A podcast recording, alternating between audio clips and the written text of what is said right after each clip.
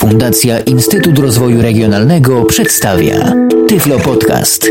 Audycja o technologiach wspierających osoby niewidome i słabowidzące. Przed mikrofonem Michał Kasperczak. Od 28 do 30 kwietnia 2010 roku we Frankfurcie nad Menem odbywają się takie targi, a właściwie wystawa technologiczna Sight City. Ogólnoniemiecka wystawa sprzętu, firm, organizacji i wszystkiego, co dotyczy osób niewidomych i słabowidzących. Wystawie towarzyszy konferencja, głównie w tym roku poświęcona problemom wzrokowym, okulistycznym. Na Sight City w tym roku ma być 130 wystawców. Wiele szkół, organizacji, instytucji ograniczonych do typowych niemieckiego obszaru językowego, ale będą też światowi potentaci w technologiach dostępowych, tacy jak Freedom Scientific, Humanware, Code Factory, niemiecki Olympus, Plextalk Shinano Kenshi, będzie Acapella, będzie Daylight, będzie Index Braille, wiele jeszcze różnych innych firm. I za chwilkę zapraszam do wysłuchania obszernej relacji z tego wydarzenia. Dla dociekliwych informuję, że nagrywam to przy pomocy Zuma H4N. Tyflo Podcast. Znajdujemy się na stoisku firmy Harpo.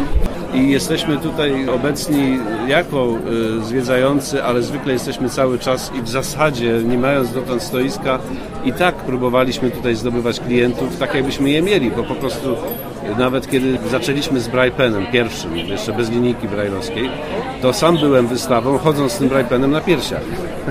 I w ten sposób dogadaliśmy się z firmami dystrybucyjnymi, które dla nas prowadziły tutaj wystawy, także przez wiele lat Optelek był naszym wystawcą i myśmy uczestniczyli w ich stoisku. A teraz mamy własne. I co obecnie na Państwa stoisku można obejrzeć? Muszę powiedzieć, że w tym roku po raz pierwszy mamy pełną ofertę eksportową, którą naprawdę można nazwać dużą ofertą i którą można potraktować jako zestaw urządzeń braille'owskich, które mogą służyć w edukacji nie tylko, praktycznie jako pełen komplet. Są to z nowości, przynajmniej jeśli chodzi o produkcję u nas, Mountbatten Brailler, który jest znany jako produkt australijski, ale myśmy w tej chwili w całości przejęli jego produkcję. Druga też australijska maszyna to PIAF, Pictures in a Flash. To jest urządzenie do uwypuklania papieru puchnącego. Trzeci znany w Polsce od dawna Autolektor. I dwa BraillePeny, BraillePen i BraillePen 12. To przejdźmy może do Mountbattena. Jest to urządzenie znane od tych 10 lat rzeczywiście w Polsce i nie tylko na świecie. Co się zmieniło przez ten 10 lat? Jak obecnie wygląda Mountbatten? Mountbatten się niewiele zmienił, przynajmniej wyglądem, i w zasadzie na świecie jest to maszyna, która istnieje już od 20 lat. Oczywiście w tej chwili ma już interfejs USB, parę innych z takich technicznych spraw zmieniono.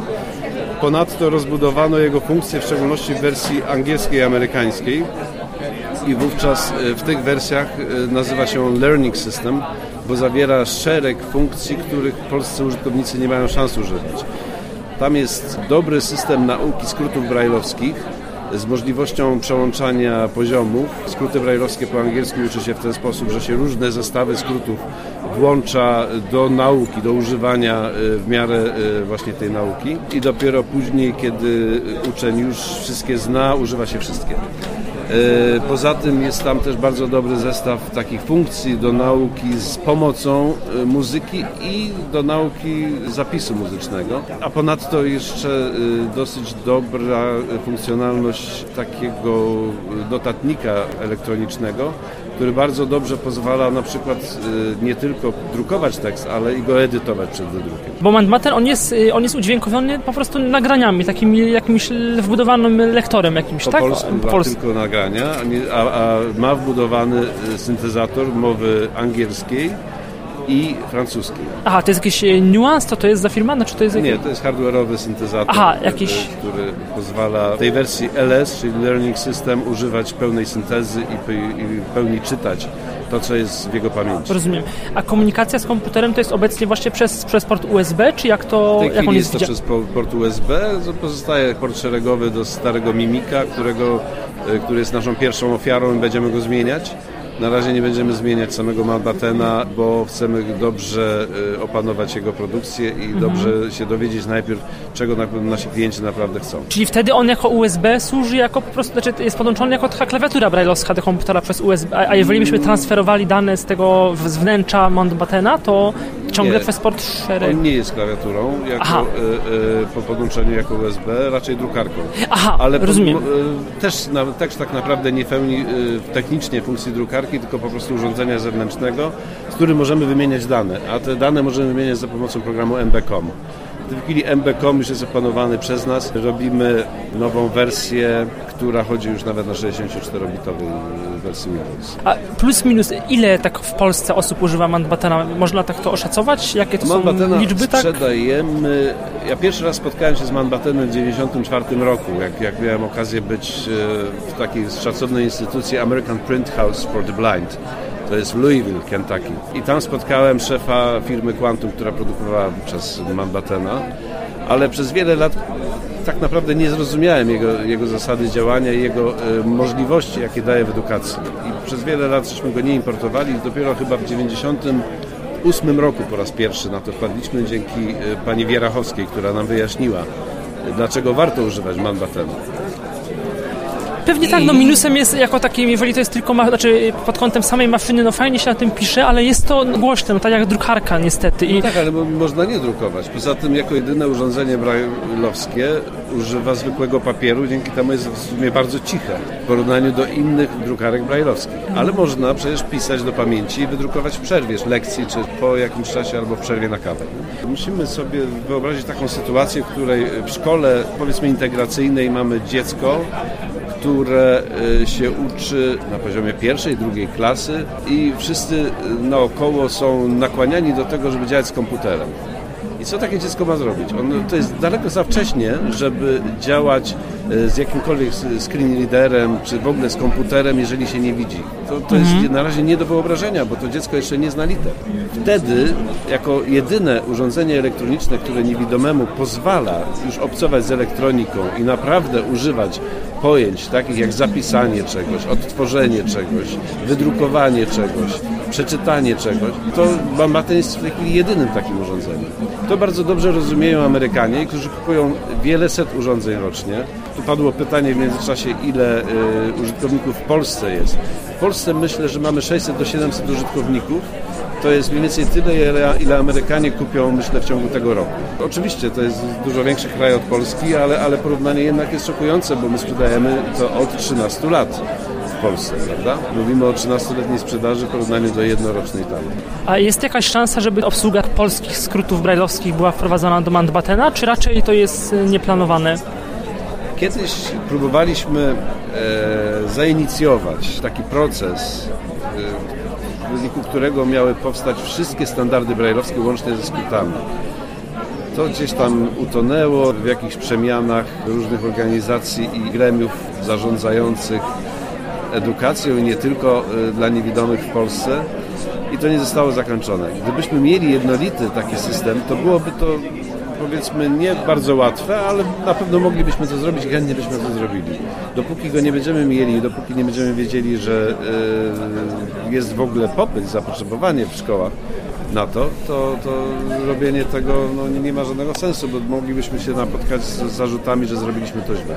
No tak, a też prawda jest taka, że ogólnie osób Braille'a używa i zna coraz mniej, a skróty w polskich szkołach bardziej są nieuczone niż uczone tak naprawdę, tak mi się wydaje. Nie wiadomo, których uczyć. Znaczy nie, no wiadomo, bo w sumie jest ten pierwszy stopień i opracowany tam 20 ileś lat temu, no i to zasadniczo są jedyne skróty, gorzej jest z notacjami matematycznymi. Te matematyczne to jest właśnie ta rzecz, od której staraliśmy się zacząć. Przede wszystkim ustalenie jednego zestawu znaków dla celów informatycznych, na przykład ośmiopunktowego. Po drugie właśnie znaki matematyczne, po trzecie zapis nutowy, no ale to tak daleko nie doszliśmy, ani nawet nie ustaliliśmy tego pierwszego. Powstało ładne opracowanie w Krakowie, które było podstawą do dalszego działania, ale nie zostało zatwierdzone. No, drugim takim czołowym produktem państwa jest Autolektor, też już od ponad 10 lat właściwie produkowany i sprzedawany. I to urządzenie też troszkę się zmieniło, bo doszły funkcje internetowe. Dla osób, które znają już obsługę autolektora i jeszcze nie chcą się przesiadać na komputer, niektóre osoby, które mają komputer i już go używają, lubią używać autolektora, dorobiliśmy funkcjonalność, która na tej samej zasadzie jak czytanie tekstu ze skanera pozwala na czytanie z internetu, a więc e-mail, zwykłe strony web czy też kanały RSS, a również można słuchać radia internetowego. Czyli taki Dolphin Guide w wersji Autolektor, myśmy mogli powiedzieć. W tym sensie, że też taka prosta obsługa, jednak dająca nieco więcej funkcjonalności. Dokładnie ta sama koncepcja. Poza tym jeszcze dołączyliśmy do Autolektora naszego pierwotnego BraillePena bez linijki braille'owskiej, czyli właśnie BraillePena, a nie BraillePena 12. Który jest w zwykłym autolektorze po prostu w komplecie. Te funkcje internetowe chyba, nie wiem, konkurencyjne urządzenia lektorskie chyba żadne nie ma, nie wiem, mają jakieś chyba nie. Nie spotkałem się z żadnym urządzeniem, które by miało takie funkcje i myślimy, że to stanowi mocny atut do tego, żeby sprzedawać to na świecie. W tej chwili sprzedajemy już autolektora, eksportujemy dość dobrze. Jesteśmy zachwyceni wynikami w niektórych krajach, także na przykład Czechy doskonale kupują i autolektora, zresztą również BraillePena, chociaż pod starą nazwą, pod tą nazwą oferowaną przez Optelek, czyli EasyLink. W jakich językach obecnie autolektor jest dostępny? Polski, angielski?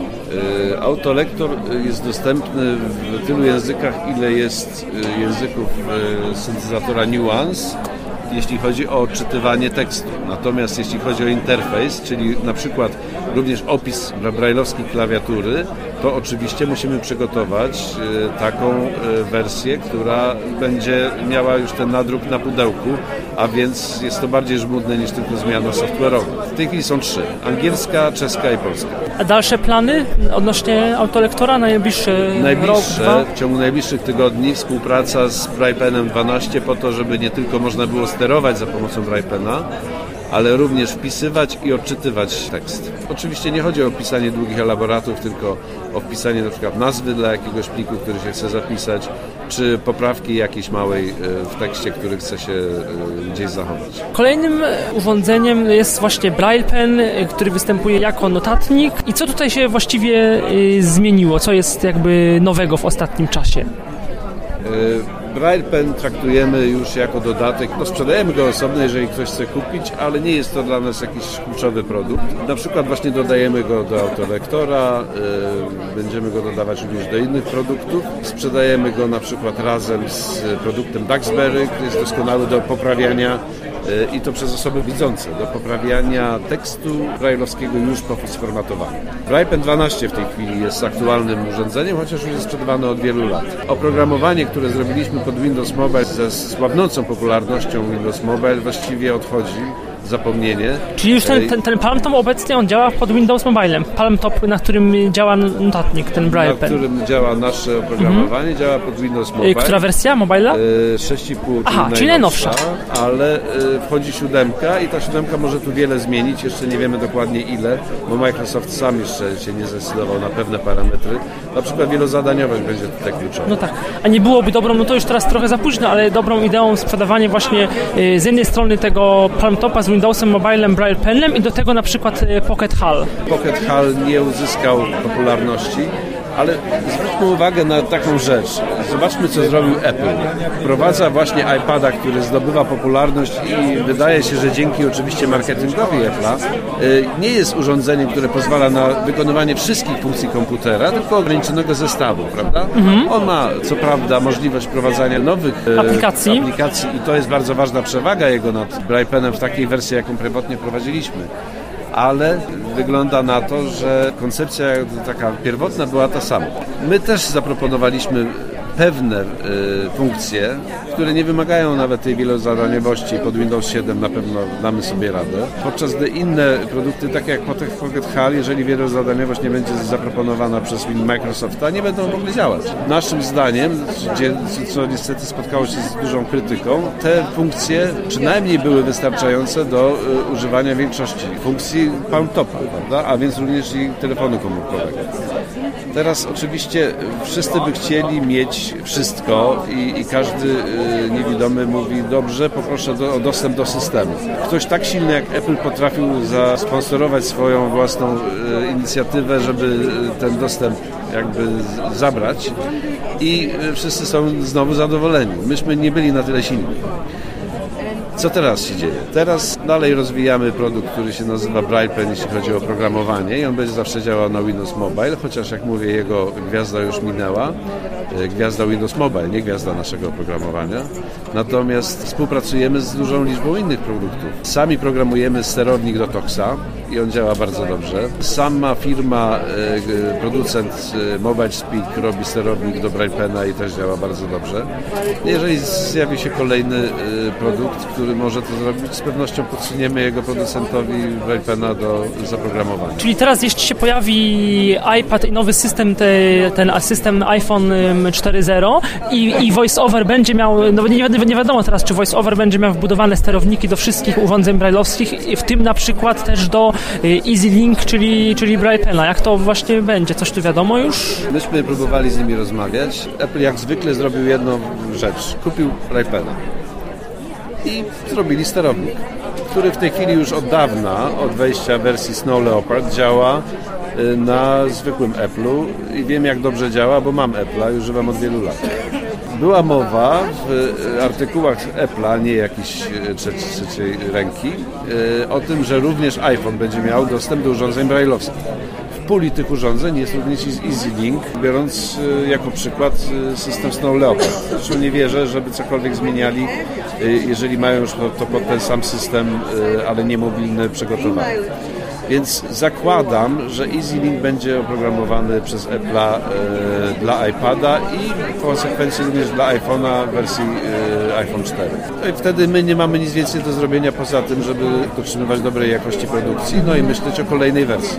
No być może jakieś właśnie drobne programiki, które by ewentualnie pomagały zrobić coś w tym iPadzie czy iPhone'ie? Wydaje się, biorąc za przykład wszystkie inne funkcje systemowe w iPhone'ie, że to chyba nie będzie możliwe, żeby się dostać do urządzeń brailleowskich z poziomu aplikacji.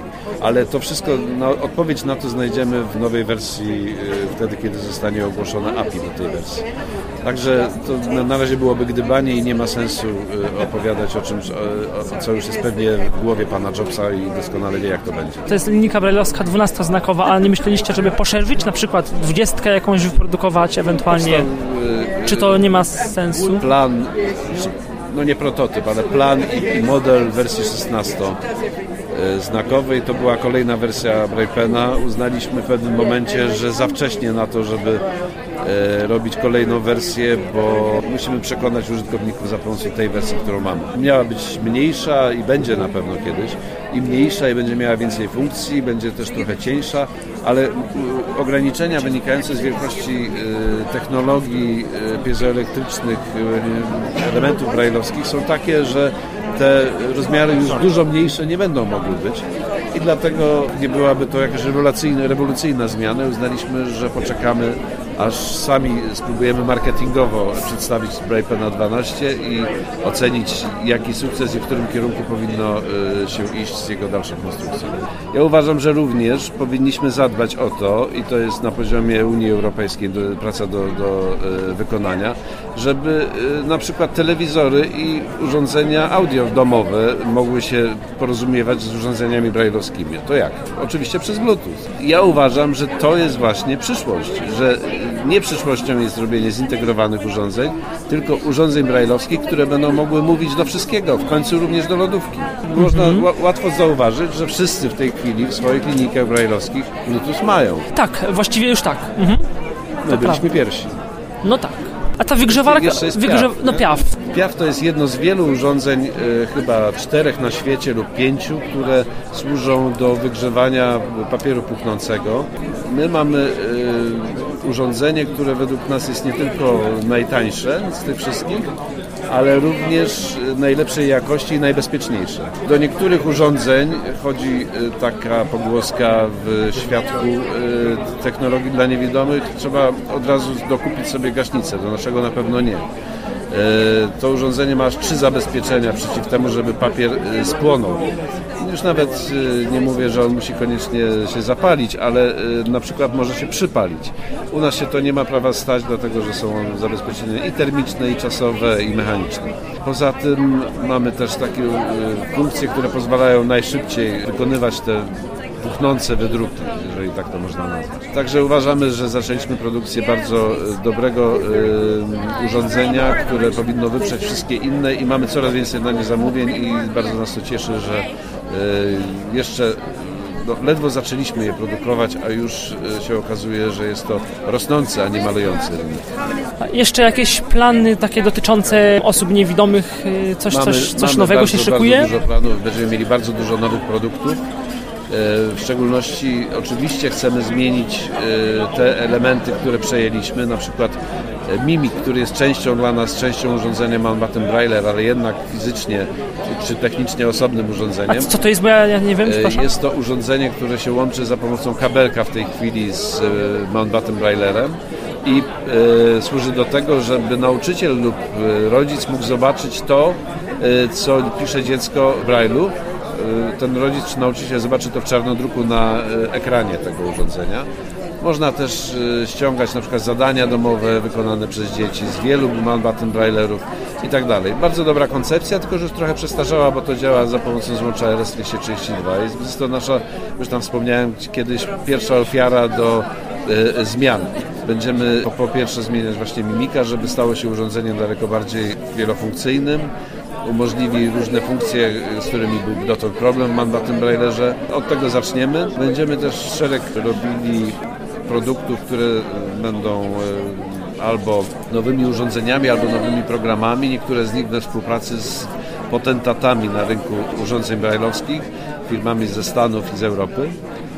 No ale o tym nie chcę mówić. Nauczyliśmy się od Apple'a, że sukces nieraz warto jest ukrywać. Liczę, że już niedługo się spotkamy, może na następnych targach, a może wcześniej i będę mógł pokazać właśnie coś nowego. A dla osób słabowidzących jakieś nowości? No jest ZoomText, który chyba jest najlepszym programem tego typu tak naprawdę. Tak, w szczególności bardzo ciekawa będzie wersja 10.5.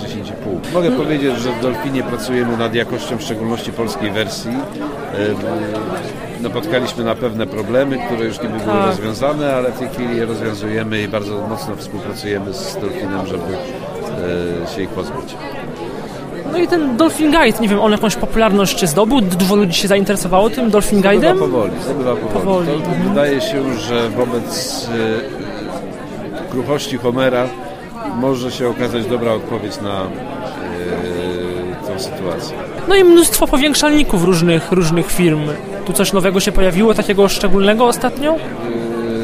Tak, mamy nowe produkty, w szczególności mamy nowe lupy z Asha, ale nie tylko, bardzo fajne powiększalniki dla Enhanced Vision.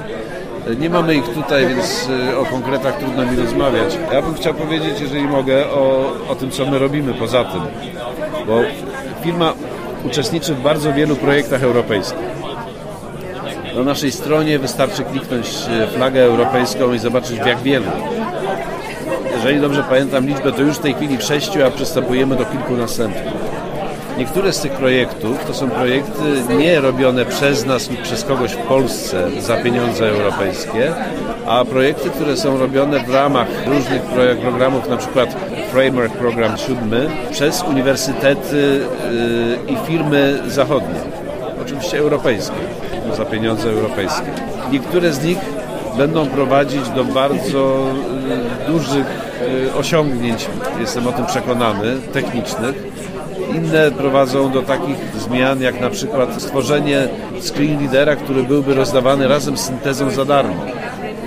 I być może to właśnie jest odpowiedź na sytuację z Homerem, że będzie można wyposażyć tanie albo z drugiej ręki komputery w darmową syntezę, która nie jest bardzo wymagająca, ale pozwoli niewidomym użytkowniku w bieżącej sytuacji działać. Pewnie, że to nie będzie tak dobry produkt jak Supernova czy Widowise. No ale widzimy, ale jak się NVDA rozwinął. No NVDA to nie jest zły program. No tylko brakuje mu syntezy porządnej. No, to prawda. Nad tym pracujemy. No, informacja na ten temat również jest na naszych stronach i jest odnośnik do polskiej strony tego projektu, więc zachęcam do odwiedzenia naszej strony. Tyflo Podcast. To jest Uczelnia Narodowa w Krakowie. Aha. Na Pułanki 18. Opracowała nową technologię druku książki koedukacyjnej. Książka ta została nagrodzona na konkursie innowatora małopolskiego. Może nie tyle książka, co koncepcja książki, bo wtedy jeszcze nie było gotowego produktu. Dalej nad tym pracowaliśmy, no i efektem tego jest w dniu dzisiejszym pierwsza z serii książeczek, zeszytów do czytania ilustrowane Brzydkie Kaczątko. Różnicą między normalną książką dla osób niewidzących jest to, że na normalnych literach alfabetu łacińskiego są naniesione znaki Braille'a. Jak również w oparciu o książki siostry Więckowskiej z Lasek zostały zrobione ilustracje. Oczywiście te ilustracje nie do końca są może zgodne z tym, co siostra Więckowska jak gdyby prowadzi, że jest prosty kształt i tak dalej. Wprowadziliśmy tutaj parę elementów, które wymagają współpracy osoby niewidzącej z osobą widzącą, żeby mogła prowadząc rękę po ilustracji tłumaczyć, co widzi, co jest. Jest to może bardzo trudne, być może za daleko żeśmy poszli i nie do końca jest to na dzień dzisiejszy do zaadoptowania przez osoby z funkcją wzroku, ale być może jest to pierwszy jakiś krok w celu poznania świata, jak gdyby innych kształtów, innych elementów.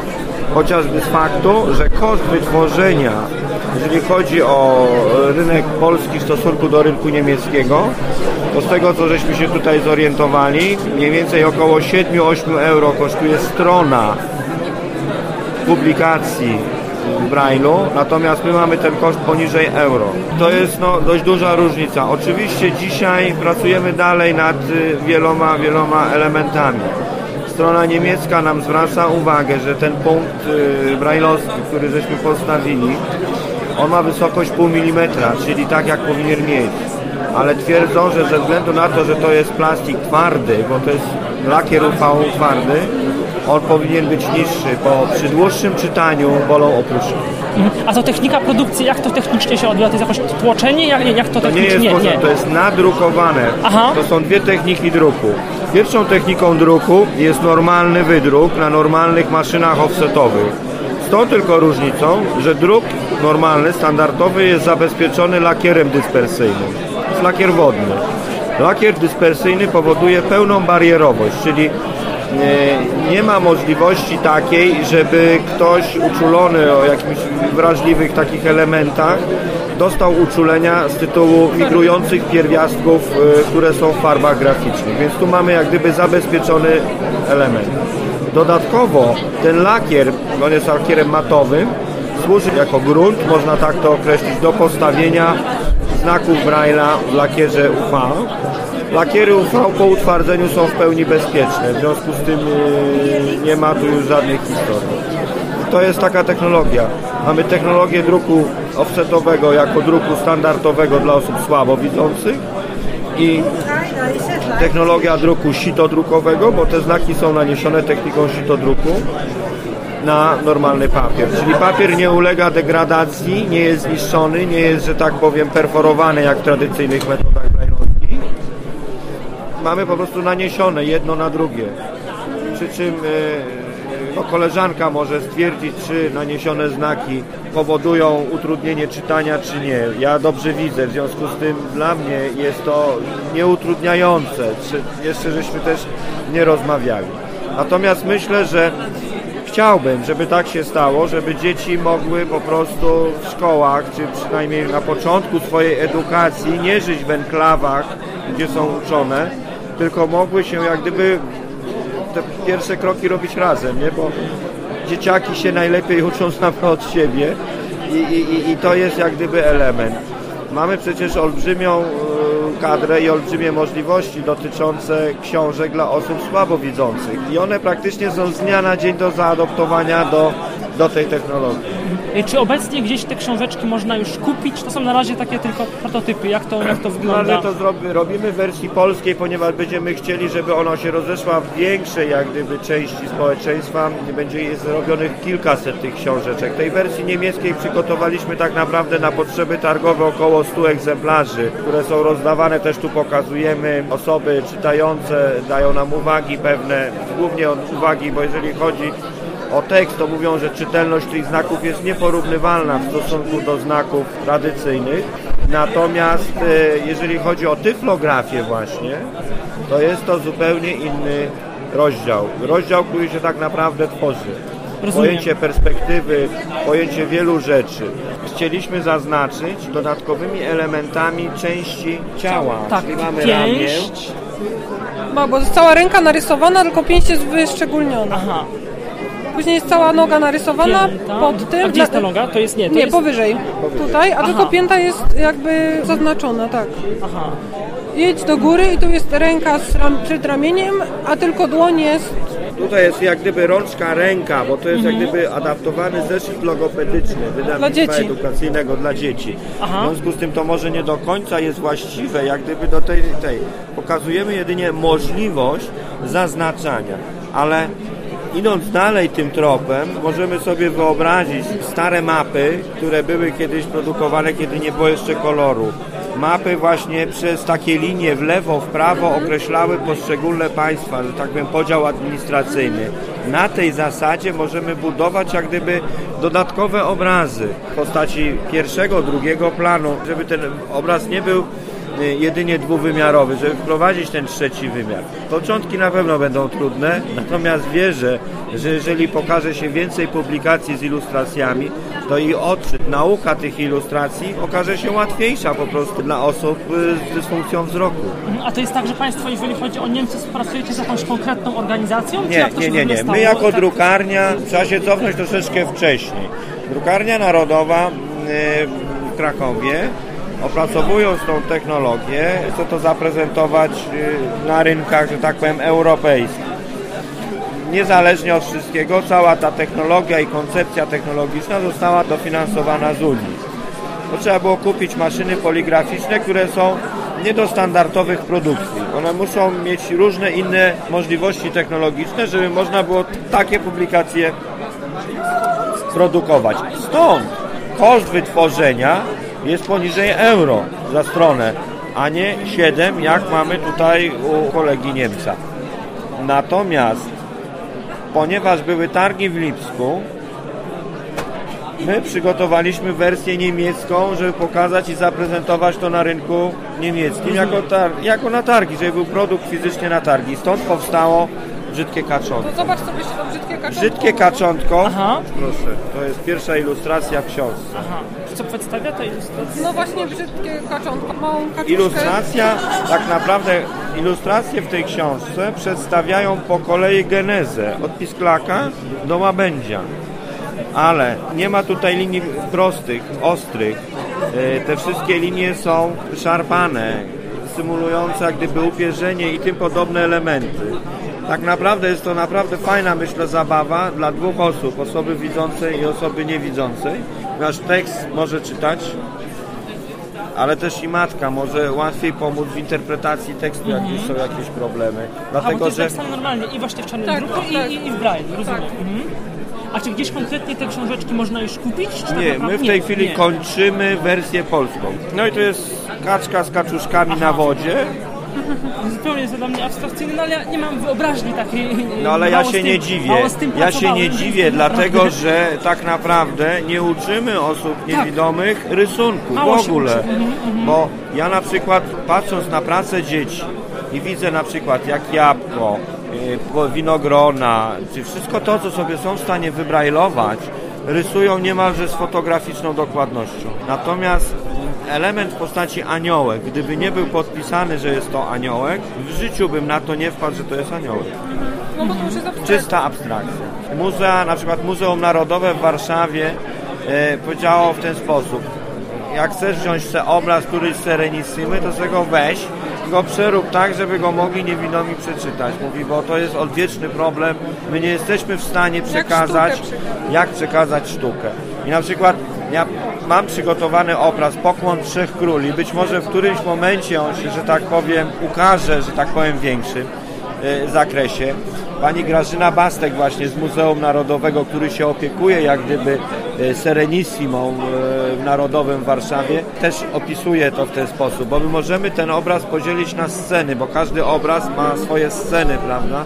I po kolei przedstawić te sceny plus jeden wspólny jak gdyby element z podstawowymi elementami scen, żeby łatwiej było to odebrać.